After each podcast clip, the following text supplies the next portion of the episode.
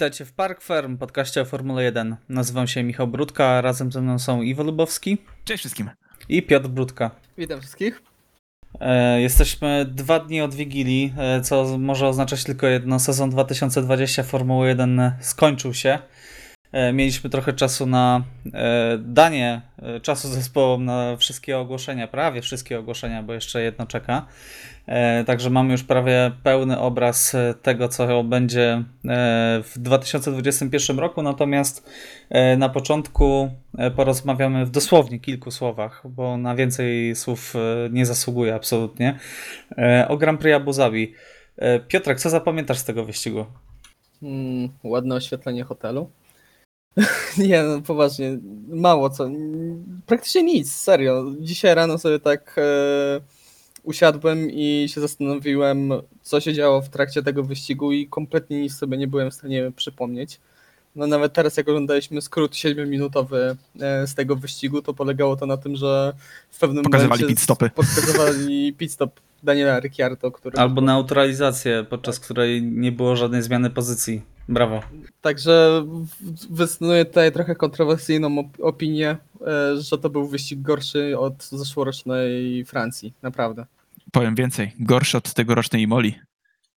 Y, Imola była Tego była bardzo dobra. fajnym wyścigiem. Drugi najnudniejszy wyścig sezonu. No, Tragiczny to był wyścig, co to do tego możemy się zgodzić, Tak, że wyścig dokładnie. był Tak. strasznie nudny. Okej. Y, Iwo, czy chciałbyś coś jeszcze dodać na temat wyścigu? Nie, nie, nie, naprawdę. Zauważyłem, bo my razem oglądaliśmy ten wyścig. i Tak naprawdę cały wyścig, jak i kwalifikacje, chyba przegadaliśmy na wszystkie możliwe tematy około formułowe, bo nic się po prostu nie działo. Kompletnie. Jakby. Nie, Zepsuł. Nie zepsuł się bolid Sergio. Pereza. Tak. I, Gratulujemy Maxowi, tak. że prowadził cały wyścig. Jakby smuci mnie tylko to, że najnudniejszy wyścig sezonu to jest ten, w którym nie wygrywa Mercedes. O, i Daniel Ricciardo na koniec wyścigu zdobył do- punkt dodatkowy za najszybsze Dokładnie. okrążenie, to też No, jest taki tak jest. zaskoczenie małe. No i tego. No i tyle. Jak się powoli jeździ w tym Abu Zabi. Dobrze, to w takim razie możemy, myślę, płynnie y, po całych trzech minutach rozmowy o wyścigu y, przejść do y, tego, co się działo po wyścigu, do ogłoszeń. A ogłoszeń mieliśmy y, całkiem sporo. Y, Red Bull no, dokonał rzeczy niesamowitej jak na nich. Zrezygnował z, z, z wiary, niezłomnej wiary y, w swój program juniorski i zatrudnił Sergio Pereza na przyszły sezon. E, Jak e, skomentujecie to e, posunięcie? Czy waszym zdaniem to jest e, krok w dobrą stronę? Czy Sergio Perez to jest dobry wybór? E, Czy jednak e, tutaj e, pojawiały się różne głosy w trakcie roku? Czy może Sebastian Vettel byłby lepszy? E, Czy Nico Hulkenberg, który też był przecież, e, zwłaszcza w okresie letnim, kiedy e, zastępował kierowców Racing Point, był tak wciskany wręcz do tej Formuły 1. E, Jakie jest wasze zdanie na ten temat? Piotrek, może zaczniesz? No, na pewno jeżeli chodzi o Red Bulla, to tutaj przede wszystkim dobra decyzja, że w końcu zasięgnęli po kierowcę z zewnątrz. No też warto zaznaczyć, że to mamy pierwszą taką, ostatnim takim kierowcą e, spoza powiedzmy rodziny Red Bulla, e, który został zatrudniony właśnie w seniorskim zespole. Był to Mark Webber, także trochę już lat minęło, trochę już tych e, kierowców się przez ten e, zespół przewinęło. No i w końcu mamy kogoś z zewnątrz. E, No też to jest pokłosie tego, że po prostu nie mieli kogo wsadzić. No jedynym takim aktualnie z e, powiedzmy e, z tutaj z kierowców Red Bulla sensownym, kogo można byłoby tam wrzucić, no to pomijając Pierre Gasly'ego, który na pewno się e, dosyć mocno sparzył tym zespołem, e, no to Daniel Kwiat, no ale wiadomo jakie są relacje pomiędzy Danielem Kwiatem a Helmutem Marko. Także tutaj nie było innej opcji, jeżeli chodzi o wszystkich kierowców dookoła. E, No wydaje mi się, że to była najlepsza, najlepsza opcja w tym, w tym momencie. Ewentualnie no Sebastian Vettel myślę, że może byłby trochę, trochę lepszą opcją, chociaż wiadomo jak to u Niemca z formą ostatnio bywa. Okej, i Iwo, zgadzasz się tutaj e, z e, opinią Piotrka, że Sergio Perez jest najlepszy wybór w tym momencie? Myślę, że tak. To nawet z tego względu, że nie mają za dużo do stracenia, ponieważ no, eksperymentowanie z młodymi kierowcami niestety nie wyszło. E, Nie ujmując tak naprawdę umiejętności Gasliemu i Albonowi, no bo przecież wiemy, jak sobie w tych w niższych drużynach radzili.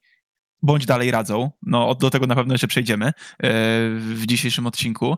E, Ale no, postawili tym razem na kierowcę doświadczonego, kierowcę, który się wykazał w tym sezonie, kierowcy, który, który może wnieść swoje doświadczenie do zespołu przede wszystkim, bo nie możemy tego powiedzieć albo nie czy Gaslim, którzy doświadczenie mieli dosyć małe, więc też za dużo świeżości pod kątem może podejścia do, do, do, do bolidu, podejścia do ustawienia auta, jakiegokolwiek konkurowania z Maxem, no młodzi kierowcy nie wniosą. Jakby Sergio Perez ma tę szansę jako faktycznie doświadczony gracz i nie mają wiele do stracenia i co więcej Sergio Perez też tak naprawdę nie ma wiele do stracenia, ponieważ mogło go w tej formule w ogóle nie być w kolejnym sezonie. I no teraz może udowodnić e, faktycznie, czy stary wyjadacz w tym ciężkim bolidzie, bo ten bolid no, wydaje nam się bardzo ciężki dla każdego, kto nie jest Maxem, e, czy faktycznie inny kierowca niż Max jest w stanie w ogóle nim jeździć. Więc no naprawdę ciężka, ciężka rola przed nim, ale no jak taki kierowca nie da rady teraz już, to znaczy, że coś bardzo mocno schrzanili z tym autem albo jest zbyt bardzo zbudowany pod Maxa. Znaczy, tutaj poruszyliście ciekawą kwestię, którą chciałbym też rozwinąć, czy też te decyzje nie tylko wymusiły inne okoliczności, ale też myślenie o rozwoju auta też bardziej pod kątem 2022 roku, bo jednak Perez jest mega doświadczonym kierowcą, który jeździ już e, 10 lat e, w Dokładnie. Fo- Formule 1 e, i może też tak być, że po prostu e, no, chcieli mieć drugiego kierowcę, który będzie dawał trochę inny feedback odnośnie auta, jego rozwoju e, w kontekście właśnie zmian regulaminowych, które nas czekają w 2022. Nie wiem, czy się zgodzicie z tym. Tak, właśnie, właśnie to mniej więcej miałem na myśli, że e, no Gasly i, i, Albon, ich porównując, prawda, do nich porównując, no nie mieli takiego doświadczenia w innych autach. Szczególnie, że mamy tutaj zmianę regulacji i faktycznie Perez no, ma już odpowiednią wiedzę, myślę, żeby, żeby jakiś swój feedback e, w to wszystko włożyć. Tak, Piotrek? odnośnie, odnośnie Red Bulla, y, mi się wydaje, tak zacząłem się trochę zastanawiać, że Red Bull trochę mm, został pokarany tym, jak traktował swoich kierowców e, wcześniej, bo też pamiętamy, że oni mieli dosyć niedawno naprawdę bardzo mocne to pokolenie kierowców. No, y, spójrzmy chociażby teraz na Formułę 1, no jest Daniel Ricciardo, który opuścił, Sebastian Vettel, no to, to, to zupełnie trochę inna historia, bo to Sebastian Vettel nie to, że się czuł w tym zespole, tylko po prostu chciał zmienić środowisko, chciał spróbować z Ferrari. E, Carlos Sainz, e, też przecież wychowanek Red Bulla, a został e, wypchnięty na dobrą sprawę, też z niego zrezygnowano. Sebastian Buemi, e, też kierowca bardzo dobry, też który sobie radził dookoła i był w tej Formule 1. E, Jean-Eric Vergne, także to trochę pokazuje i miejmy, mam taką szczerą nadzieję, że Red Bull e, z tej sytuacji, że muszą teraz wyciągnąć po kogoś innego, kogoś właśnie doświadczonego, tak jak tutaj Iwo w, wspomniał, bo oczywiście Sergio Perez e, na pewno e, da dużo informacji, na pewno podzieli się swoim doświadczeniem i pomoże Red Bullowi trochę bardziej uniwersalnie ro- rozwinąć ten bolid, ale mam nadzieję, że e, Red Bull e, wyciągnie z tego wnioski i trochę bardziej e, więcej szans da swoim kierowcom i trochę nie będzie i mam nadzieję, że już nie będzie ich skreślał tak szybko, e, w tak szybkim tempie, nie, nie będzie miał takiego oparcia, żeby cały czas zastępować kogoś kimś młodszym. Bo tak mi się wydawało, że przez długo tak w, to, w tym zes- zespole wyglądało. Jak wszedł Daniel Ricciardo, to wcześniej był Mark Webber, można powiedzieć taką wiodącą sytuacją, wszedł Sebastian Vettel i zaczęli stawiać na Sebastiana Vettela, który był młodszy. Później wskoczył Daniel Ricciardo i zaczęli stawiać na Daniela Ricciardo, który był młodszy. Później wskoczył Max Verstappen, też był młodszy i zaczęli stawiać na Verstappena, także mam nadzieję, że się trochę to zmieni e, i że trochę tutaj z większym, powiedzmy, dystansem będą do tego podchodzili i pozwolą tym kierowcom trochę zaklimatyzować się w Formule 1. No bo jeszcze między Vettelem a Maxem jeden kierowca, Daniel Kwiat, ale na niego chyba nie stawiali nigdy. No nie, ale też go strasznie szybko z, y, skreślili. Ja wtedy pamiętam, że wtedy kompletnie może z, z perspektywy czasu jestem w stanie zrozumieć tę decyzję, bo wszyscy wiemy, jakim wspaniałym kierowcą jest e, Max Verstappen, E, ale tak e, nie powiem z drugiej strony. Daniel Kwiat nie zasłużył, żeby po trzech wyścigach w, zespo- w sezonie go zwolnić i zdegradować do niższego zespołu. Wtedy. Okej, e, to jeżeli mówimy już o degradacji Daniela Kwiata, e, Daniel po raz drugi wyleciał z Formuły 1, e, na jego miejsce wskoczył Yuki Tsunoda, zostało to już ostatecznie potwierdzone, natomiast spodziewaliśmy się tego już od dawna i szczerze powiedziawszy bardzo czekam na Yu- Yukiego w Formule 1. Myślę, że nawet trochę bardziej od Schumachera. Jakoś y, w tym roku oglądałem sporo Formuły 2, nie powiem, że wszystkie wyścigi, natomiast starałem się to śledzić i Yuki Tsunoda y, w większości tych wyścigów y, robił naprawdę bardzo dobre wrażenie. Y, Musiał wielokrotnie przebijać się przez y, stawkę i robił to bardzo y, widowiskowo. Y, Natomiast Schumacher no, wygrał ten tytuł praktycznie tym, że był najrówniejszym kierowcą w stawce. Nie miał może jakichś e, niesamowitych wyskoków, zwłaszcza, że nie zdobył chyba ani jednego pole position, o ile mnie pamięć nie myli. Tak, dokładnie. E, to stawał praktycznie w każdym wyścigu na podium i, e, i dzięki temu ten tytuł wygrał. E, natomiast e, no, ewentualnie tutaj możemy czekać jeszcze na Mazepina, e, ale to z innych myślę względów niż sportowe. E, Więc e, moje pytanie do Was, e, jak e, skomentujecie tutaj? e, Czy to już de- definitywny koniec Daniela Kwiata w e, Formule 1? E, I jakie macie oczekiwania wobec e, Tsunody w pojedynku z Gaslim? Też bardzo ciekawy pojedynek na przyszły rok się nam szykuje.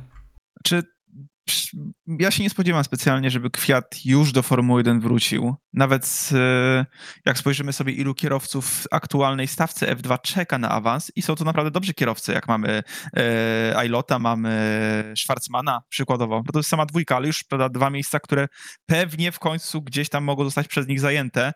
E, także czy był jakiś kierowca, który po raz, który zrobił drugi powrót do formuły?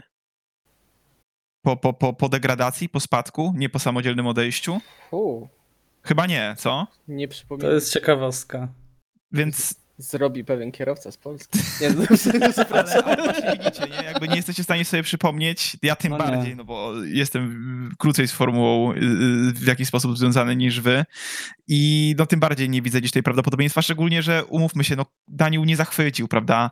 Jakby co innego zupełnie Miewał przebłyski powiedzieć. tylko. Miewał przebłyski. Tak, ja właśnie oglądając y, już poprzedni sezon, jak oglądaliśmy sobie od początku, pamiętam, i jaką dziką satysfakcję czerpałem z tego, że Daniel Kwiat nie dawał się wyprzedzić Gasly'emu, który jechał w Red Bullu. To było dla mnie wtedy bardzo zabawne. Ale już wtedy stwierdziłem, kurczę, przecież ten kierowca nie, nie mógł być aż tak zły. Oczywiście pamiętam, dlaczego wyleciał, ale a, nabrał trochę pokory. E, natomiast nie spodziewam się, żeby wrócił. A co do Yuki, e, wydaje mi się, że tak, ciekawiej będzie się go pewnie oglądało, a przynajmniej na samym początku e, przyszłego sezonu, e, z tego względu, że będzie jeździł już w konkurencyjnym bolidzie. Bolidzie, który jak wiemy, w niektórych rozdaniach jest w stanie wygrać wyścig. Oczywiście nie, nie, nie spodziewam się takiej sytuacji, mam nadzieję, że, na, że nastąpi, ale nie spodziewam się realnie, że takie coś nastąpi w najbliższym czasie. Nie zmienia to dalej faktu, że Yuki będzie dysponował lepszym bolidem niż e, Schumacher w Hasie, przez co no to może być nieco ciekawsze tak naprawdę i też nieco więcej można od niego oczekiwać od samego początku. E, tak jest moje zdanie na chwilę obecną. No, też istnieje prawdopodobieństwo, że przyszłoroczny bolid Alfa Tauri będzie bardzo podobny do tegorocznego Red Bulla. No przestań. Cyk, cykali te fotki jak Tak, najęci. Dokładnie. Yy, także zdjęcia bardzo, bardzo pomagają pewnie w projekcie na przyszły sezon. Yy, no i zobaczymy. Ja, ja jestem pozytywnie nastawiony do Yuki Tsunody. Też właśnie zgodzę się z tobą, Michał, że wiele razy pokazywał się naprawdę z bardzo dobrej strony. Też trzeba zaznaczyć to, że on był debiutantem w tym e, sezonie w Formule 2 w odróżnieniu od e, Kaluma Ilota e, oraz e, Mika Schumachera. E, także I naprawdę- Mazepina. Y, Tak, dokładnie i Mazepina. E, Także naprawdę myślę, że zasłużenie dostał ten awans do, do, do Formuły 1, jeżeli już mieli zrezygnować z Daniela Kwiata. No i trzymam kciuki. No, dawno nie mieliśmy Japończyka w stawce. Ostatni raz to był to Kamui Kobayashi, jeżeli dobrze pamiętam. E, Także jestem pozytywnie nastawiony i będę trzymał za niego kciuki. Kobayashi to był całkiem dobry kierowca. No. Mam, Właśnie ja go pamiętałem, bardzo, że no, bardzo pozytywnie go zapamiętałem. Pamiętam, że w Zauberze podium chyba zdobył, czy dwa? Tak, tak, tak. E, później z Zaubera przeszedł do Caterhama i no a wiadomo jaki był Caterham, także. No tak, może y, postawmy już- tutaj kropkę. Miło Dobrze. zobaczyć Japończyka na wstawce Formuły 1. Tak, czekam na japońskich dziennikarzy na konferencjach prasowych. Dokładnie. E, Dobrze, w takim razie przejdźmy do y, creme de la creme tego odcinka, e, do najważniejszego punktu, e, podsumowania sezonu 2020. E, Był to sezon na pewno mm, taki, który, który zapamiętamy na lata, głównie dlatego, że był zdominowany praktycznie przez pandemię. Nie mieliśmy, mieliśmy wywrócony do góry nogami kalendarz. E, Sezon zaczęliśmy w lipcu e, i e, byliśmy na wielu torach, na których Formuła 1 albo nie gościła w ogóle, albo nie gościła od wielu, wielu lat. Przez co na pewno zostanie w naszej pamięci.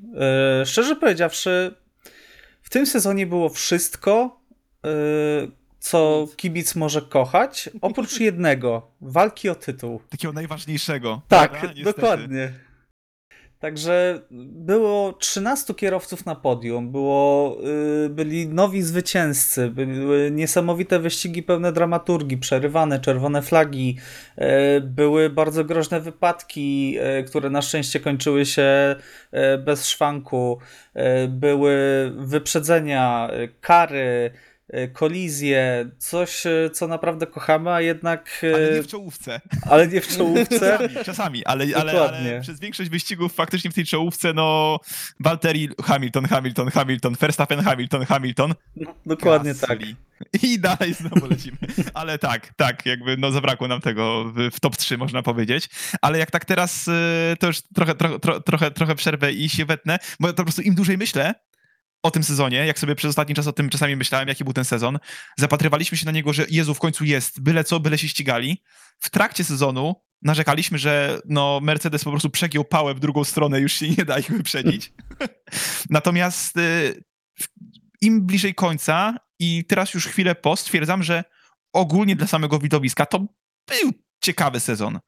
To był naprawdę dobry sezon. Tylko właśnie zabrakło tej walki o mistrzostwo. Jeżeli to wytniemy, naprawdę bawiłem się dobrze. Przez sporą część bawiłem się dobrze. Zaskakująco.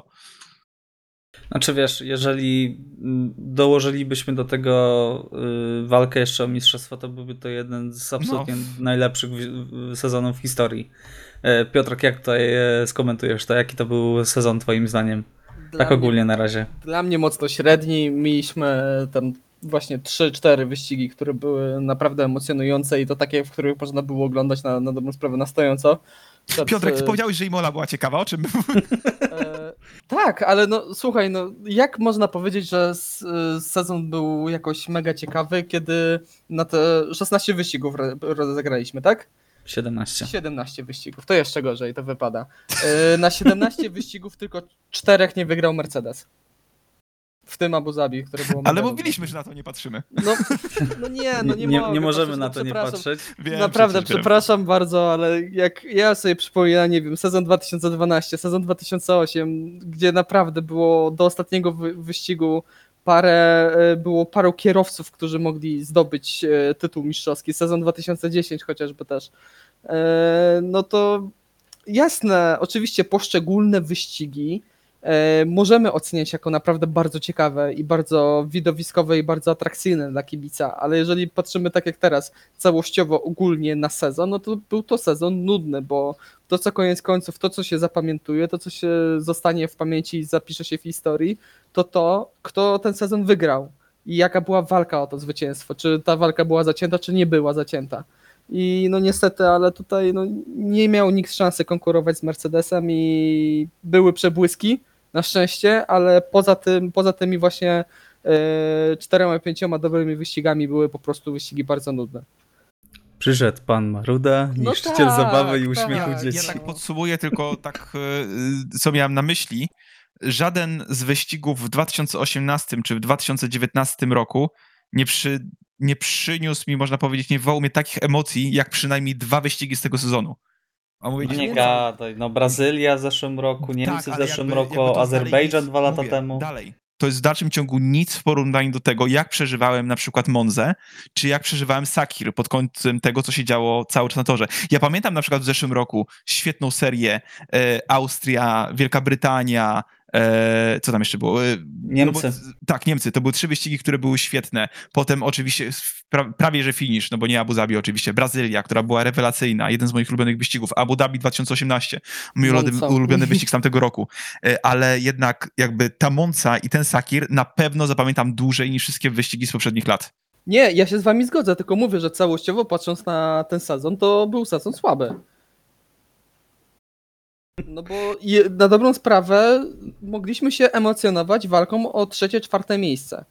No a nie ma takich dużych emocji, kiedy patrzymy o trzecie, czwarte miejsce, a jak patrzymy właśnie, no właśnie, to co wymieniacie, to są te wyścigi, w których nie wiedzieliśmy kto wygra i dlatego się tym tak emocjonowaliśmy. Nie możemy się emocjonować, ojejku, nie wiem, Pierre Gasly świetnie, świetnie zaatakował ósmą pozycję. No, Piotr, ja nie wiem, jak to. wygląda inna formuła niezdominowana przez Mercedes. No, nie no, ja cię doskonale rozumiem, ale no jak właśnie, nie wiem, mam dla porównania, nie wiem, końcówkę sezonu w WRC w Formule 1, no to przepraszam, ale no mi tęskno za sezonami, w których paru kierowców, a najlepiej z paru różnych zespołów może wygr- wygrać tytuł mistrzowski. To jest, to jest naprawdę... Ale Piotrek, ten mecz, miecz ma też dwa ostrza. Gdyby y, ta dominacja Mercedesa nie istniała i w każdym wyścigu mógł wygrać każdy, to też byśmy się nie emocjonowaliśmy. Nie, nie, nie emocjonowalibyśmy się tak tymi wyścigami. Nie zgodzę się. E, Natomiast y, przy takiej dominacji Mercedesa, kiedy trafiają się takie absolutne perełki, w których dzieje się mnóstwo rzeczy, to te, myślę, że mimo wszystko bardziej doceniamy ta, takie wyścigi wtedy. No może Pewnie tak, tak, ale tak. liczymy na 22, co mocno. Tak, tak, dokładnie. Ile można dominować, panowie? Dobrze, w takim razie y, ogólnie porozmawialiśmy, przejdźmy do konkretów. Y, najwięksi wygrani tego sezonu zdaniem Piotrka. Słucham. Ale mówimy o kierowcach czy o zespołach? I o kierowcach, i o zespołach. Powiem No to- taktycznie, tak. Tak. Jeżeli chodzi o zespoły, to na pewno Mercedes, bo no, nie, nie przypominam sobie aż takiej dominacji jednego zespołu. E, Tak dobrze nie pamiętam takiej dominacji oczywiście Ferrari tam 2003-2004 rok, ale to naprawdę to, co zrobił Mercedes w tym roku, to było coś niebywałego. E, McLaren, mi się wydaje, że tutaj trzy, trzeba dać bardzo duży plus, bo mimo, że E, Wiedzieliśmy, że się przygotowują do przyszłego sezonu, e, do zmiany dostawcy silnika na Mercedesa i te moce przerobowe, jeżeli chodzi o ulepszenie tegorocznej konstrukcji, były mocno ograniczone. To naprawdę trzecie miejsce na koniec sezonu to fantastyczny wynik, rezultat. E, I myślę, że w oczach kibiców e, najwięcej, jeżeli chodzi o kierowców, to zyskał Pierre Gasly, bo e, naprawdę to był kierowca moim zdaniem, który najbardziej się wyróżniał, tak wybijał poza to, jaki ma samochód w trakcie tego roku. Tak ja najbardziej go zapamiętam, e, jeżeli chodzi o ten sezon. Właśnie, e, wspomniałeś o jednej rzeczy, którą absolutnie pominęliśmy, a nie powinniśmy pominąć, e, także jeszcze szybki komentarz na ten temat. Trzecie miejsce, e, wszyscy, no może nie wszyscy, ale stawialiśmy, że największe szanse ma, ma Racing Point, natomiast wyrwał w ostatniej chwili to miejsce McLaren. To głównie nie jakieś sensacyjne, tak jak mówiliśmy, rozstrzygnięcia w wyścigu, tylko po prostu mocne punkty i e, awaria Sergio Pereza i dziesiąte miejsce Lanza Strolla o tym zade- zadecydowały. A gdyby nie Bahrain wcześniejszy, Nie, gdyby powiem nie, tak. i gdyby nie kara, Właśnie prawda, paradoksalnie dokładnie ta kara, którą wszyscy krytykowali, którzy wszyscy mówili, że to jest śmieszna kara, że to jest żadna kara i ona na nic nie będzie miała wpływu, koniec końców się okazała, że ma naprawdę bardzo duży wpływ. Zmieniam zdanie, kara była dobra. Dobrze, Iwo, skoro masz dzisiaj tak e, wyostrzone e, zdanie, e, to słucham w takim bądź razie najwięksi wygrani tego sezonu, e, Bałem twoim się, zdaniem. bałem się, co będzie mówił Piotrek, że Piotrek będzie pierwszy, bo wymieni wszystkich, których chce wymienić. Bo prawda jest taka, że y, oczywiście pomijając y, w tym przypadku Mercedesa, no bo po prostu zdominowali totalnie, e, Pierre Gasly jest dla mnie, dla mnie po prostu kierowcą roku. E, a McLaren, e, McLarenowi naprawdę bardzo, bardzo się cieszę z zdobycia trzeciej pozycji e, w, w konstruktorce, ponieważ no, mają naprawdę bardzo dobry progres z roku na rok. Kogo chciałbym dodać, żeby się nie powtarzać po prostu ze swojej strony? Myślę, że Charlesa Leclerca, który naprawdę pokazał, że jest w stanie pojechać tym bolidem. Jakby ja zdaję sobie sprawę, że mogą być bardzo, bardzo różne zdania na temat tego, czy bolidy są równe. E, natomiast też zdajemy sobie sprawę, jaki kontrakt ma Charles, a na jakich zasadach wyglądała współpraca z Fetelem i priorytet ulepszeń dla bolidu jest oczywisty w przypadku Charlesa.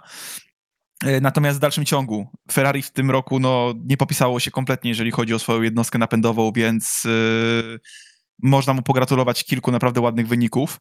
E, Fetelowi również, prawda, jednego podium.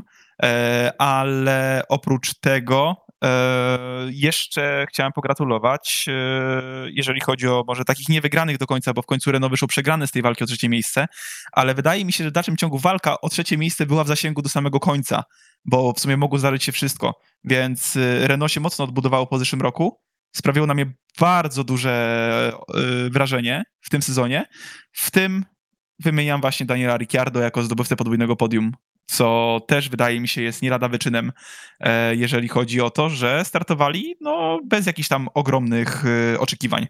Także ode mnie właśnie Charles i Ricciardo jeszcze, jako takie naprawdę fajne pozytywy. Okej, okay, to ja ze swojej strony jeszcze chciałbym dorzucić e, kierowców Racing Point. Perez zaliczył pierwszą wygraną i awans do Red Bulla bo trzeba określać to mianem awansu. Y, natomiast Lance Stroll przez większość sezonu wyglądał lepiej od Sergio Pereza i no, zamknął usta wielu niedowiarkom. Chyba mamy tutaj nawet jednego, jeżeli chodzi o umiejętności charyzmy Lance'a Strolla. Charyzmy nie zmienił, natomiast umiejętności myślę, że myślę, że potwierdził. I paradoksalnie tym jednym weekendem George Russell jest absolutnym dla mnie zwycięzcą. Przez większość sezonu popełniał błędy. Ten samochód bezpieczeństwa. Tak, ten samochód bezpieczeństwa na Imoli nie zdobywał punktów, mimo że miewał szansę.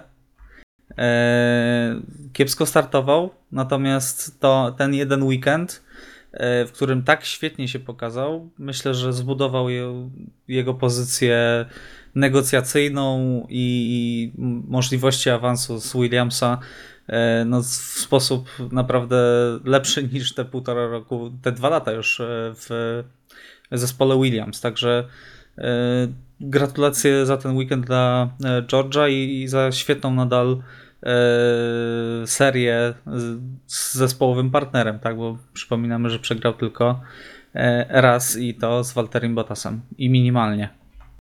Tak, to prawda. Szacunek za ten wyścig. No, wsiadł i jechał po zwycięstwo od razu. No to jest kosmos. Dobrze, to teraz najwięksi przegrani. E, to skoro Piotrek zaczynał poprzednią część i to Iwo, masz teraz pierwszeństwo, słucham twojej krytyki jakby... Na kierowców i zespoły. Straszne, stra, straszne jest to, że drugi rok z rzędu jednym z najbardziej, nie lubię tego słowa, ale go użyję, szkalowanym kierowcą będzie znowu drugi kierowca Red Bulla. Bo no tak. długo broniłem Gasliego w zeszłym sezonie, długo broniłem Albona na początku zeszłego sezonu i w tym sezonie już trochę mniej, ale właśnie przez to, że skończyłem, no niestety też stałem się wobec niego krytyczny, ponieważ umówmy się, miał dużo czasu na przyzwyczajenie się do tego auta. I no prawda jest taka, że Perez dopiero pokaże, czy problem jest z autem, czy z kierowcą, ale, ale niestety problemy nie polegały z samym tempem, problemy polegały również z, z głupimi błędami. Problemy polegały na przykład z, z czymś takim, że kierowca, jak i nawet zespół chyba poniekąd, zachwycali się y, weekendami, które w naszych oczach były bardzo kiepskie. E, bo jak dobrze pamiętam, Alex Albon powiedział, że jeden z, jedno z jego najlepszych wystąpień, pomijając Abu Zabi, to była właśnie chyba wręcz, chyba Turcja, e, która była no, kiepskim wyścigiem w dalszym ciągu w jego wykonaniu. Nie mówiąc już o Grand Prix Niemiec, prawda, na Nürburgringu, e, Grand Prix Eiffel na, na Nürburgringu, a wyścig był w jego wykonaniu wręcz tragiczny, także został ściągnięty do boksu. Tak. Także E, szkoda, naprawdę szkoda, bo mocno kibicowałem Aleksowi i powiem zupełnie szczerze, dalej kibicuję, żeby wrócił do, do, do formuły, ponieważ jest to kierowca, który jest, to jest akurat kierowca, który myślę, że mógłby zostać drugą szansę. On mógłby gdzieś pójść śladami e, Gasliego i odbudować się, ponieważ udowadniał, że jest w stanie jeździć szybko i jest w stanie jeździć dobrze. E, ale oceniając czysto obiektywnie z perspektywy całego sezonu, no jest to dla mnie no, chyba największy, naj, najsłabszy punkt. Najsłabszy punkt y, całego, całego tego sezonu pod kątem y, samych kierowców. E, tak, i szczerze mówiąc, to jest, to jest pierwszy kierowca. Drugi kierowca, który wygrał, przegrał prawie dwukrotnie ilością punktów od swojego zespołowego kolegi, aczkolwiek jest zdobywcą jednego podium, e, Esteban Ocon. Esteban Ocon, jak sami chyba stwierdziliśmy, nie wiem czy w poprzednim, czy dwa odcinki temu, że jest to taki kierowca, na którego w ogóle totalnie nie zwracaliśmy uwagi, o którym w ogóle nie mówiliśmy, bo nie było o czym. Ani nie robił specjalnie błędów, ani nie jeździł specjalnie dobrze. Miał kilka e, awarii, które nie pozwalały mu kończyć wyścigu, ale no, no nie pokazał się, uważam, z rewelacyjnej strony. Ja wiem, że walczył z Danielem Ricciardo, no ale mimo wszystko no spodziewałem się, że będzie bliżej, że, że będą jechać bliżej, że ta przewaga punktowa nie będzie aż tak duża e, w przypadku Daniela. Więc e, no jest to gdzieś tam zawód. Dalej, jeżeli chodzi o zespoły, bo to już nie chcę tak naprawdę wymieniać kierowców zespołu z dolnej trójki, no bo to też byłoby całkiem niesprawiedliwe. E, bardziej jeżeli chodzi o przegranych, to uznałbym całe Ferrari za fatalną formę w tym sezonie. Formę, której no nie spodziewaliśmy się, ponieważ pamiętamy chyba zeszły rok i wtedy uważaliśmy, że Ferrari jeździ fatalnie. Że było w stanie wygrać jedynie dwa wyścigi prawda, w sezonie. D trzy, Tak. trzy, trzy, przepraszam. E, I, I jakby to wydawało mi się fatalne. No w tym roku naprawdę podnieśli poprzeczkę bardzo wysoko, jeżeli chodzi o, o, o słaby performance. E, więc e, Ferrari jako całość i co mogę powiedzieć? W zasadzie tyle. To były Mhm. tak naprawdę moje największe zawody. Okej, dobra, Piotrek, co dorzucisz do tej listy? Ja dorzucę, e, tak jak już e, Iwo wspomniałeś e, o Aleksie Albonie, że ma dwa razy mniej punktów od Maxa Verstappena, Estebana Ocona, że ma dwa razy mniej punktów niż Daniel Ricciardo, to ja wymienię tutaj Walteriego Bottasa, który zdobył może nie dwa razy mniej, ale 120 punktów mniej niż Lewis Hamilton. I myślę, że mając e, Przypomniałem taki... sobie Turcję teraz. Ojej. Mając e, taki bolid, e, mając naprawdę takie, taki, taką fantastyczną konstrukcję, no, zdobyć to drugie miejsce tylko o 9 punktów nad Maxem Verstappenem, no to, to oczywiście na papierze wygląda super. No, praktycznie każdy kierowca myślę, że w ciemno by wziął sobie tytuł wicemistrza świata za sezon, pomijając tutaj e, Lewisa Hamiltona. E, ale no zawodził Valtteri Bottas w tym roku, zawodził mocno i myślę, że największym przegranym e, to jest właśnie, e, właśnie on, bo nie dość, że e, miał e, parę wyścigów, między innymi no, najlepszy przykład to Turcja, w której po prostu e, no po prostu się skompromitował e, po tylu latach Formuły 1, tyle co piruetów zrobił, to naprawdę naprawdę To nikt nie zrobił. no, Ba ostatni- Baresznikow już dzwonił. no tak, no Masa chyba dzwonił też z gratulacjami, jak sobie przypomniał swój występ na Silverstone w 2008 roku, bo to był podobny, podobny kaliber. E, A jeszcze do tego doszedł to wyścig w Bahrajnie, który e, ten drugi e, Grand Prix Zakiru, w którym miał problemy, żeby pokonać. No i koniec końców, gdyby nie te szalone e, sytuacje w trakcie pit stopu, no to najprawdopodobniej by przegrał w wyścigu z George'em Russellem, który pierwszy raz siedział w tym bolidzie i też nie czuł się tam zbytnio komfortowo, chociażby ze względów fizycznych, że był trochę, że jest dość większy niż Lewis Hamilton. E, Także no tutaj, jeżeli chodzi o największego przegranego, to myślę, że Valtteri Bottas i e, też e, jeżeli chodzi o zespoły, to tutaj, żeby coś dodać, to ja bym wymienił mimo wszystko e, zespół Racing Point, bo mając konstrukcję tak świetnie odwzorowaną na podstawie zdjęć Mercedesa z zeszłego roku, to jednak biorąc pod uwagę jeszcze jak fatalne Ferrari było w tym roku, to myślę, że czwarte miejsce mogą rozpatrywać e, w, jako taką małą porażkę, że mając tak dobrą konstrukcję przez cały sezon, e, dali, wypuścili to trzecie miejsce, jeżeli chodzi o konstruktorów i to nie mówię tutaj o karze, ale też e, czasami było to kwestia po prostu ich błędów, czy to strategicznych, czy to indywidualne błędy kierowców. Także I też awaryjność była No całkiem też- wysoka. Dokładnie. jednak. Ja- Jak na Mercedesa to też mieli dużą awaryjność, to też trzeba zwrócić uwagę, ale e, swoimi indywidualnymi błędami, na, szczególnie na początku sezonu. Oni mieli parę takich dziwnych decyzji strategicznych, na których stracili parę miejsc i stracili parę ładnych punktów. Okej, ja chciałbym powiedzieć jeszcze, y, czy Piotrek, może chciałbyś coś jeszcze dodać, czy to już, czy to już koniec twojej wy- wypowiedzi? Tak, tak na szybko jeszcze dorzucę, żeby jakoś strasznie tego nie przeciągać. Zespół Hasa, miałem nadzieję, że się odbiją po zeszłym roku po tym aferach z e, Rich Energy kochanym. No, to, to były piękne afery. Tak, to, to były wspaniałe afery, yy, że pod, potem się trochę podniosą, ale no niestety bardzo słaby sezon w ich wykonaniu.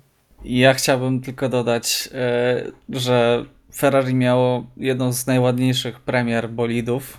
Jak teraz z perspektywy czasu y, przypomnę sobie ten piękny włoski teatr, y, muzykę przygotowaną z taką prawdziwą pompą jeszcze przed, tuż przed pandemią, pokazane w teatrze, wypełniona publiczność, cała ceremonia, tak? Y, Po czym wyjechało to na tor i był dramat po prostu. No tak jak, To- są, jak są te przeróbki z e, graniem motywu Formuły 1 na flecie, to idealnie Tak. można podłożyć pod jazdę tego bolidu. Dokładnie tak. Natomiast drugim e, największym przegranym, myślę, że też e, oprócz tego, co oczywiście mówiliście, Alfa Romeo. Zespół, który startował sezon 2019 jako taki typowany na czarnego konia.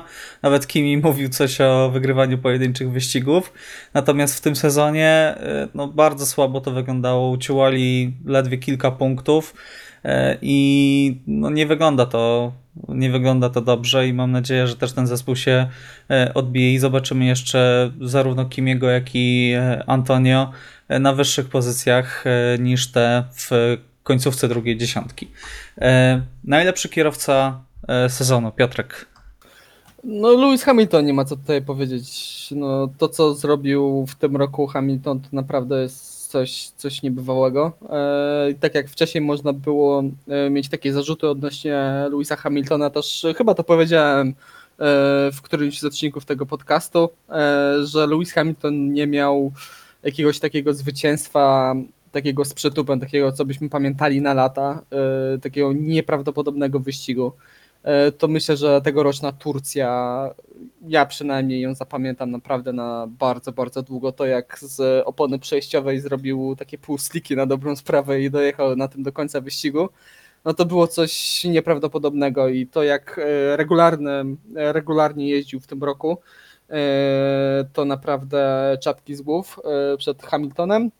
A poza tym chciałbym wyróżnić Charlesa Leclerca, bo przed sekundą powiedzieliśmy, jaki wspaniała, e, wspaniałe było Ferrari w tym roku. A myślę, że zdobycz punktowa w e, porównaniu do tego, e, jak pokazywał się bolid Ferrari w tym roku, to naprawdę, naprawdę wyjeździł to, co mógł. No i te przebłyski w kwalifikacjach jeszcze. Tak, tak, dokładnie. Chociaż tutaj, jeżeli chodzi o Charlesa Leclerca, miał parę takich naprawdę głupich sytuacji, chociażby Grand Prix Sekiru, gdzie wiadomo, e, co tam nawyczyniał. Okej, e, Iwo? Zgadzasz się, że Hamilton jest e, kierowcą roku, czy masz jakiś swój e, inny typ? Znaczy, patrząc czysto, ponownie, patrząc czysto obiektywnie na, na sezon i, i, i na jego wyniki, na, na to, jaką formę miał Lewis Hamilton, Hamilton kosmiczną w tym sezonie, no to tak, mogę śmiało powiedzieć i potwierdzić, że zgadzam się z tym. Jest on najlepszy kierowca sezonu eee, i nie tylko tego oczywiście. Eee, natomiast e, tak z mojej perspektywy, kim ja się zachwycałem. Ja wiem, że potem będziemy przychodzić do innego punktu, e, gdzie będziemy mieli, prawda, sobie wyróżnić osobę, która nas najbardziej zaskoczyła, ale w dalszym ciągu, e, jeżeli chodzi o cały ten sezon o utrzymanie równej formy, już teraz, i ja o tym mówiłem już wcześniej, już teraz chciałbym wymienić tutaj Piera Gasliego za umiejscowienie się ostatecznie między Racing Point a McLarenem w tabeli, bo tak patrząc wprost, tak to dokładnie wygląda, za to, że był w stanie wygrać wyścig. Oczywiście nie były to warunki idealne, prawda, bo w normalnych warunkach wyścigowych bez y, żadnych tam awarii, kraks czy innych zdarzeń raczej nie byłoby zbyt dużych szans na to, ale wyszarpał to zwycięstwo i no nie dał się doścignąć Sainzowi. Eee, dla mnie ten sezon zostanie zapamiętany właśnie przede wszystkim przez y, Piera i przez to, jak ogromne wrażenie na mnie zrobił i jak bezbłędnie ten sezon przyjechał. E, I stał się, to, to jest kierowca, można powiedzieć, wersji 2.0, który, który udowodnił to, to całym sezonem jazdy, a nie tylko jednym zwycięstwem, bo Botasie 2.0 mówiliśmy w zeszłym roku w Australii? Tak. Chyba? Tak? Tak. Wtedy powiedzieliśmy, że Bottas jest 2-0. Ja uważam, że ten cały sezon udowodnił, że Pierre Gasly to jest kierowca 2-0 i z najmniej przeze mnie takiego rozpoznawalnego kierowcy, takiego niejakiego kierowcy w 2018 roku, stał się dla mnie po prostu gwiazdą sezonu. To jest dla mnie naprawdę zdecydowanie najlepszy kierowca tego sezonu, pomijając oczywiście zwycięzcę, który wiadomo jest zwycięzcą. No, kosmos. Nie spodziewałem się tego. E, wiem, że trochę zepsułem dalszy punkt, o którym będziemy mówić, bo jestem tak, jestem bardzo zaskoczony, jest to dla mnie potężne zaskoczenie, ale to jest również dla mnie kierowca tego sezonu, bez Tak, zdań. spoiluj dalej, Iwo. Spoiler Musiałem, musiałem, bo potem byście mi mówili, że e, o tym będziecie dopiero mówić. Okej, e, no, ja zgadzam się z wami. No, co tu więcej e, powiedzieć, żeby e, zbytnio tego sztucznie nie wydłużać. Hamilton jest absolutnym geniuszem i najbardziej kompletnym kierowcą w tym momencie w Formule 1 i jak jeszcze kilka lat temu mogliśmy zarzucać mu, że skupia się na innych rzeczach, a nie na Formule 1 i przez to jego forma traci na tym, tak w tym momencie jest w każdym wyścigu praktycznie y, stuprocentowo skupiony. Wolałbym, żeby mniej narzekał na zużycie opon przez radio, ale y, no jest to mistrz i ma swoje jakieś nawyki i trzeba, trzeba na to przymykać niestety oko. A mówił, że się rozkręca dopiero. No nie. Znaczy, na to, że jest y, na to, że jest naprawdę wspaniały, można go nie lubić poza torem, ale to, co robi za kółkiem, to jest coś no, nieprawdopodobnego, naprawdę. No dobrze, to y, przejdźmy od prawdziwego y, maestra za kółkiem do kierowcy, który kiedy kręcił kółkiem, łapaliśmy się za głowę. Piotrek, najgorszy kierowca w tym roku, twoim zdaniem? Alex Albon. I myślę, że tutaj nie ma, nie ma zaskoczenia. Myślę, że e, to Grand Prix FL-u, jeżeli tak, tak to się dobrze wypowiada, e, to potwierdza i to jest taki punkt kulminacyjny. No, coś, e, co myślę, że zapamiętamy na długo jeszcze ten komunikat ra- radiowy, że they race me so hard.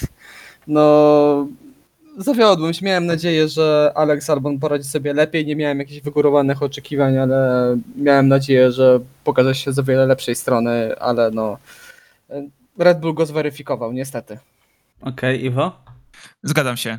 Próbowałem tak podejść do tego tematu kilkukrotnie, w sensie przeglądałem sobie tabelę kierowców, przeglądałem sobie, starałem sobie przypominać przynajmniej część wyścigów, o których już też zdążyłem zapomnieć, ale o żadnym z innych kierowców nie jestem w stanie powiedzieć, że byli źli, jak, jako tacy, źli sami z siebie, w sensie, że robili dużo błędów, że nie radzili sobie z maszyną, No, że... Y, Botas, tak, ale nie, jest, nie mogę powiedzieć, że to jest najgorszy kierowca stawki. No, nie, robił błędy, ale mimo wszystko był w stanie też wygrać wyścigi. Powinien więcej, ale jednak Albon go przebija pod tym kątem, jeżeli chodzi o ten sezon. I naprawdę jest mi z tego powodu bardzo, bardzo przykro.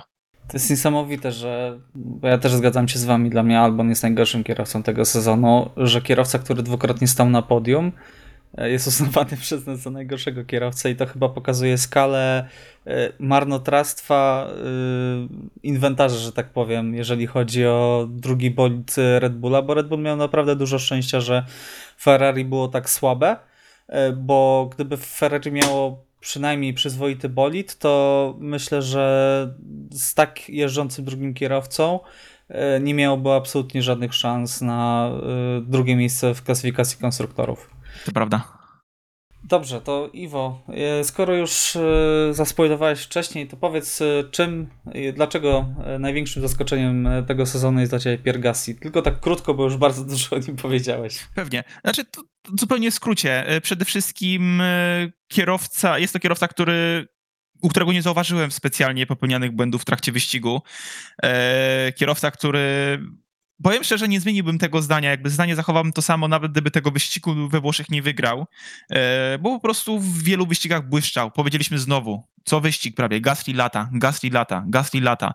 Co, co wyścig praktycznie zwracaliśmy uwagę, że ten kierowca lata, że ten kierowca się odbudował i kończy w fajnych punktach.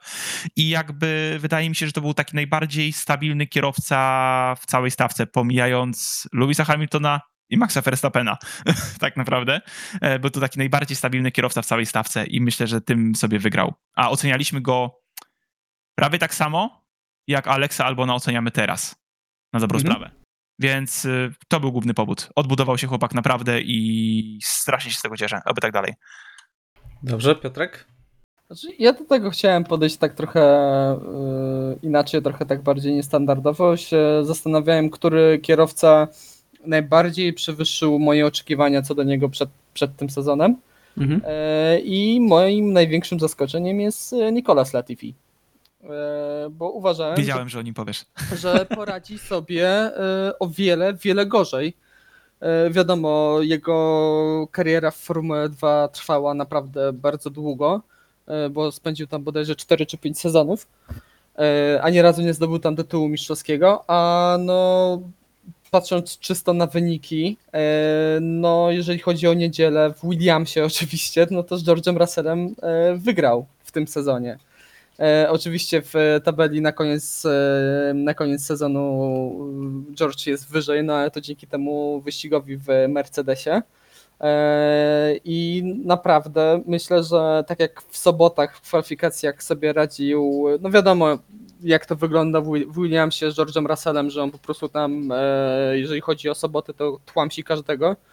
E, Ale naprawdę, jeżeli chodzi o tempo wyścigowe, bardzo często Nicolas Latifi radził sobie bardzo dobrze i też potrafił się znaleźć dobrze na torze. Potrafił e, z takich chaotycznych wyścigów uzyskać naprawdę bardzo dobre rezultaty, czego w tym sezonie nie potrafił zrobić George Russell. Okej. E, Moim największym zaskoczeniem e, tego roku jest Lando Norris.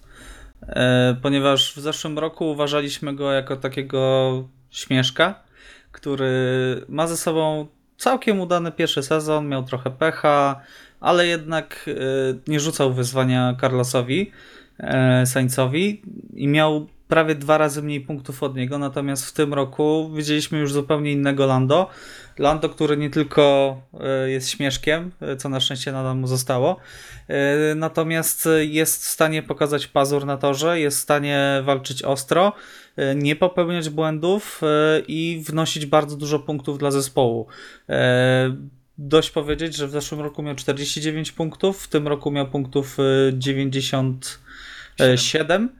Tak, e, natomiast Carlos Sainz w zeszłym roku 96 punktów, w tym 105, także wynik e, u Carlosa nieco lepszy tylko, natomiast u Lando Norrisa różnica jest ogromna.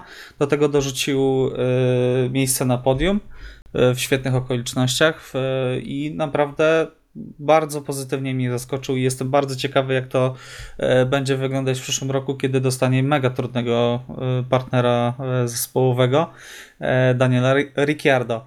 E, Najlepszy wyścig sezonu, Iwo. e, Jaki jest Twój wybór w tym e, punkcie? Chyba Monza. Emocjonalnie, dramatycznie, pod kątem widowiska, to Monza. Okej. E, Nie wiedziałem, na ile mam się rozwijać, Okej. szczerze mówiąc. Ale powiem tak, przede wszystkim piękna walka pod sam koniec. Jakby pościg, który oglądając go prawie spadłem z krzesła, można powiedzieć. Naprawdę trzymałem się inaczej. Trzymałem się bardzo mocno krzesła przez ostatnie okrążenia, kiedy Sainz gonił e, Gasly'ego. E, oczywiście czerwona flaga, która była... No, nie spodziewałem się, można powiedzieć, takich wydarzeń, ogólnie takich wydarzeń w tym sezonie, tylu czerwonych flag, to już pomijając wszystko. To jest chyba rekord. Że to pierwsze, które widziałem w ogóle odbyły się w tym sezonie. E, Sama dramaturgia końca i to, jakie to było piękne zwieńczenie tego, co się działo przez ostatnie półtorej roku z tym kierowcą, prawda? e, degradacja do, do Toro Rosso, je, jazda w Alfa Tauri aktualnie. E, no, coś pięknego. Jakby zwieńczyć to wszystko zwycięstwem e, w tak mocnym, w tak mocnym sezonie dla niego. No, tak jak mówiłem, tak jak też Piotrek wspomniał, że faktycznie nie, zapomnia- nie zapamiętamy tego sezonu po zbyt wielu wyścigach, ale no wydaje mi się, że Monza jest taką perełką tego sezonu. Okej, Piotrek? Ja te, też się zgodzę, że Monza to był najlepszy wyścig tego sezonu, właśnie też e, z tego samego względu, że pod koniec mieliśmy taką zaciekłą walkę o e, pierwsze miejsce. Oczywiście to nie była walka koło w koło, e, ale to widać było e, z kamer dookoła toru, to widać było nawet przez telewizor, jak oni cisnęli, że jeden i drugi jechali na absolutnym limicie. E, Co w, we współczesnej Formule 1 niestety nie jest standardem, a nawet jest rzadkością, że kierowca w trakcie wyścigu jedzie na kompletne 100% i atakuje na każdym jednym kółku. E, Także no, te, ostatni, te ostatnie okrążenia na Monce to naprawdę zrobiły, po, powiedziałbym, zrobiły ten wyścig i też wcześniej mieliśmy te kontrowersje z, z Lewisem Hamiltonem, który tam e, rozgniewany jeździł hulajnogą po padoku i prze- przeszedł się nawet Tak, do sędziów w trakcie, w trakcie czerwonej flagi, także no, dużo się działo w trakcie tamtego wyścigu. No to trzy razy tak, nie mam nic więcej do dodania. Grand Prix Włoch ogłaszamy jako najlepszy wyścig tego sezonu. Ale Sakir był blisko, powiem szczerze. Miałem naprawdę Był walkę. blisko, Sakir tak. był bardzo blisko. E, to o nie. Okej, przejdźmy dalej, e, bo już e, ponad 50 minut rozmawiamy, także e, musimy się powoli tutaj streszczać, a jeszcze sporo rzeczy do obgadania. Niezapomniany moment tego sezonu, Piotrek, jaki byś wybrał? No właśnie te ostatnie okrążenia na Monce bym wybrał. E, tą walkę i to jak. E, nie wiem dlaczego, strasznie mi to w głowie zapamiętało. E, utkwiło to po prostu ta jazda na limicie.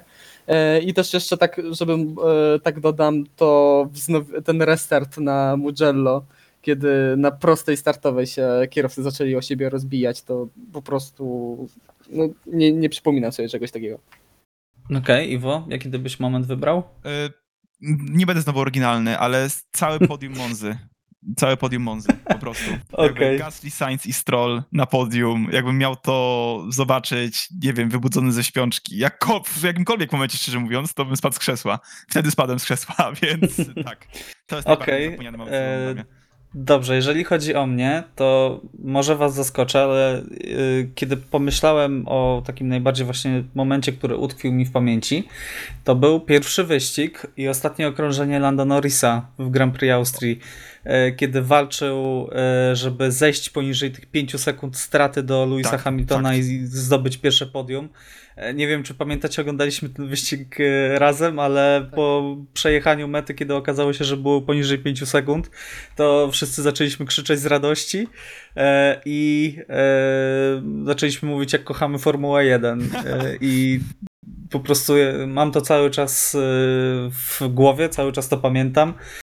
I myślę, że, że to będzie jeszcze taki wygrał moment. Bottas, jeszcze wygrał Bottas wtedy. No. Aha, Tak. tak. był faktycznie na jakimś czwartym miejscu? Wtedy? Tak, właśnie na czwartym. czwartym tak. miejscu. Piękny Albo on wylądował w żwirze.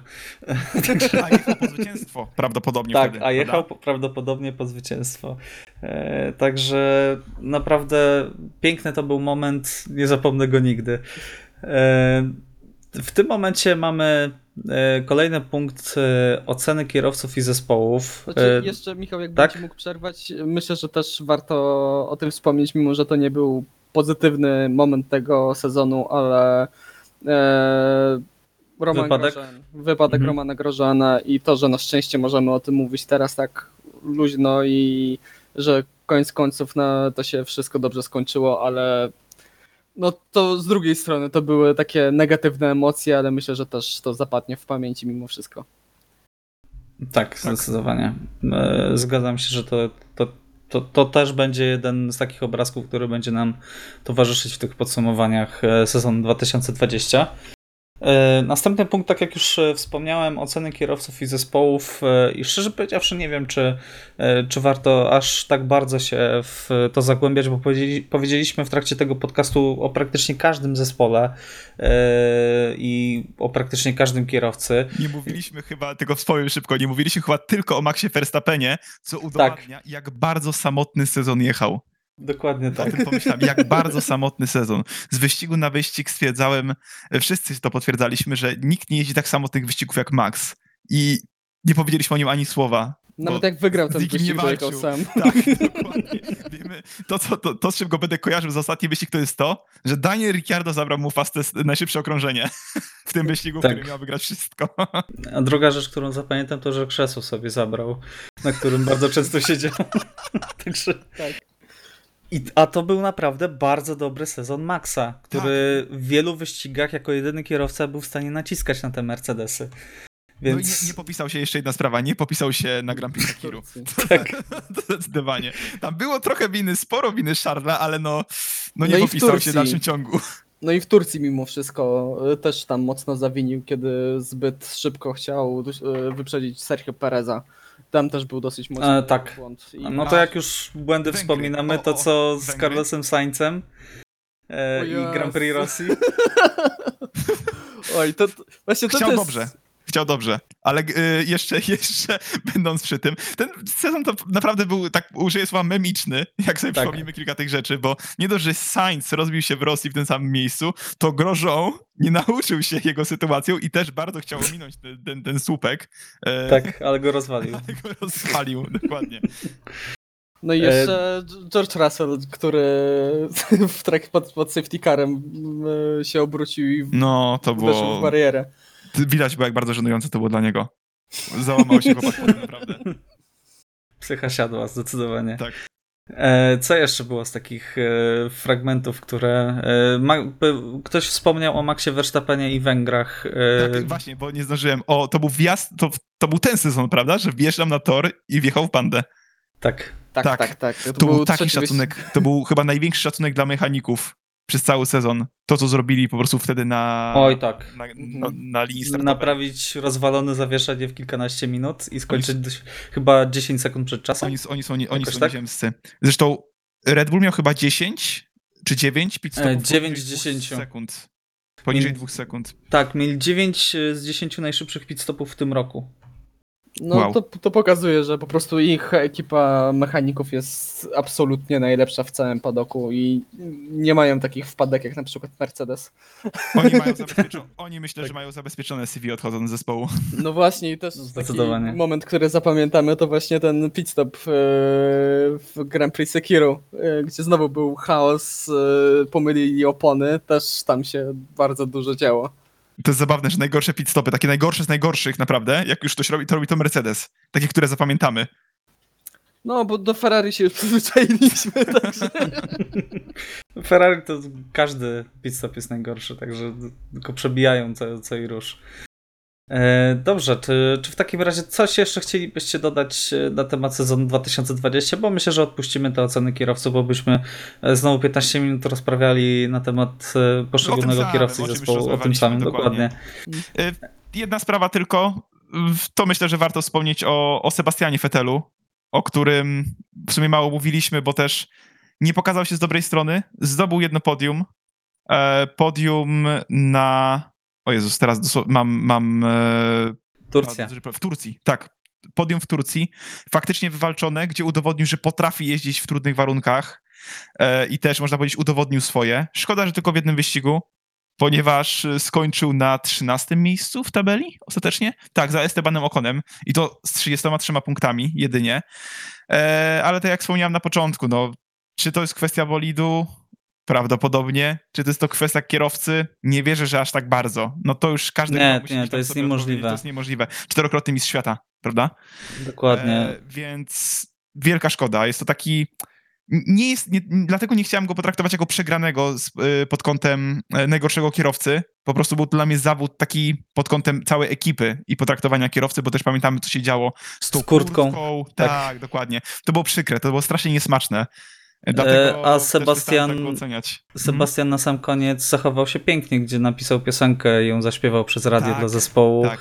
e, gdzie wr- wręczał tam e, piwo mechanikom e, i w tym rozstaniu e, no myślę, że Sebastian naprawdę pokazał klasę jako człowiek. E, pominął tutaj wszystkie e, przykre sytuacje, które go spotkały w ostatnich miesiącach i skupił się na tym, e, jak pięknie było e, walczyć e, dla zespołu Ferrari.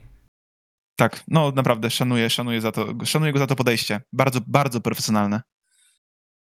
Piotrek, e, czy masz coś do dodania jeszcze na temat sezonu 2020?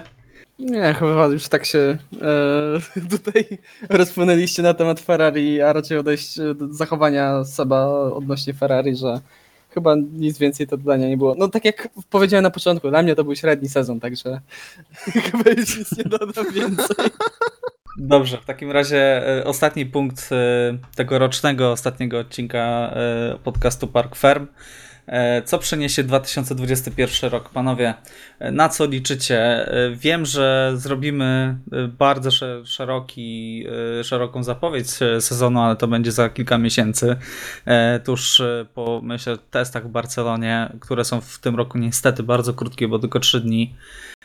Natomiast jeżeli chodzi o przepisy, nie zmieni się dużo. Będą to zmiany mocno ograniczone. Natomiast zmieni się e, dużo, jeżeli chodzi o skład zespołów, i myślę, że to jest taka rzecz, na której będziemy się skupiać w oczekiwaniu na, mam nadzieję, Grand Prix Australii e, 2021. Także czego się spodziewacie? E, Tylko Piotrek, proszę nie powiedz na samym początku Mistrzostwo Mercedesa. Dobrze, Mistrzostwo Luisa. To powiem, że raczej wiemy, kto zdobędzie tytuł w przyszłym roku, zarówno jeżeli chodzi o kierowców, jak i konstruktorów. Znaczy, y, ja mam taką nadzieję, może nie tyle co przewidywania, ale mam taką szczerą nadzieję, że Ferrari e, wyciągnie wnioski i poskłada o wiele lepszy samochód e, niż, e, niż w tym roku, bo wiadomo, silnik silnikiem, ale też ta konstrukcja sama w sobie była po prostu zła. I miejmy nadzieję, że Będą trochę wyżej, że będą e, naciskali chociażby Red Bulla. Może nie wszędzie, ale miejmy nadzieję, że przynajmniej na niektórych wyścigach. E, No, jeżeli chodzi o przyszły sezon, ja jestem bardzo ciekawy i mam nadzieję, że Daniel Ricciardo zdobędzie chociaż parę podiów. Jestem ciekawy też, jak McLaren sobie poradzi z tą zmianą silnika, bo wiadomo, że to jest dosyć ciężkie. Tak, dla tych, którzy nie śledzą e, tak e, uważnie Formuły 1, e, McLaren będzie teraz zasilany silnikami Mercedesa. Też jestem ciekawy, jak sobie poradzi jak sobie poradzi Red Bull i i cała ta sytuacja z Hondą. E, No zobaczymy. No jeszcze powiedziawszy, ja strasznie, strasznie jestem zawiedziony tym, że te zmiany techniczne wchodzą dopiero od 2000, od sezonu 2022. Nie tylko ty jesteś zawiesiony. Bo je naprawdę... Bylibyśmy trzy miesiące od tych bolidów. Tak, bo, bo po prostu no, niezbyt pozytywnie patrzy na przyszły sezon. On będzie długi i on będzie pod e, flagą brytyjską. Tak mi się wydaje, niestety.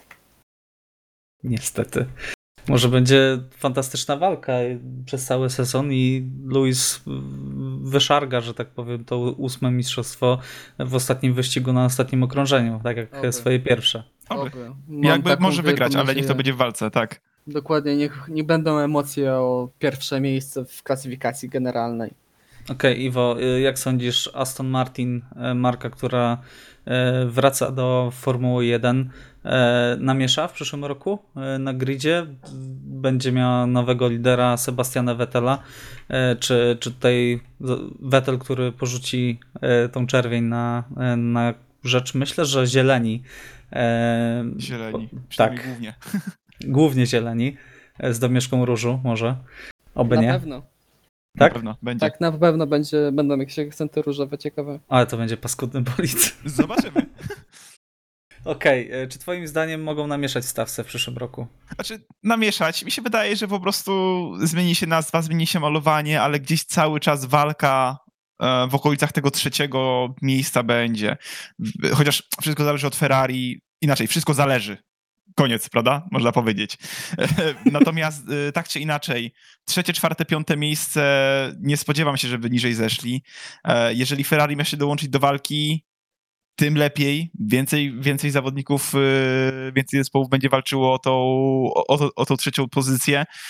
E, spodziewam się na pewno, no inaczej, na pewno jestem stęskniony za jakąś walką między Fetelem a swoim zespołowym kolegą, czego nie widzieliśmy od dwóch lat, albo widzieliśmy tego za dużo w 2019 roku, co nie skończyło się dobrze, e, tak jak na przykład w takiej Brazylii, e, ale spodziewam się przede wszystkim jakiejś takiej równej jazdy, równego poziomu, bolidem, który jest zbudowany pod dwóch kierowców, aczkolwiek no zdaję sobie sprawę, że Aston Martin nie jest do końca może, może nie być do końca zbalansowany porówno na dwóch kierowców, prawda, biorąc pod uwagę, e, kto jest e, drugim, e, drugim zawodnikiem zespołu.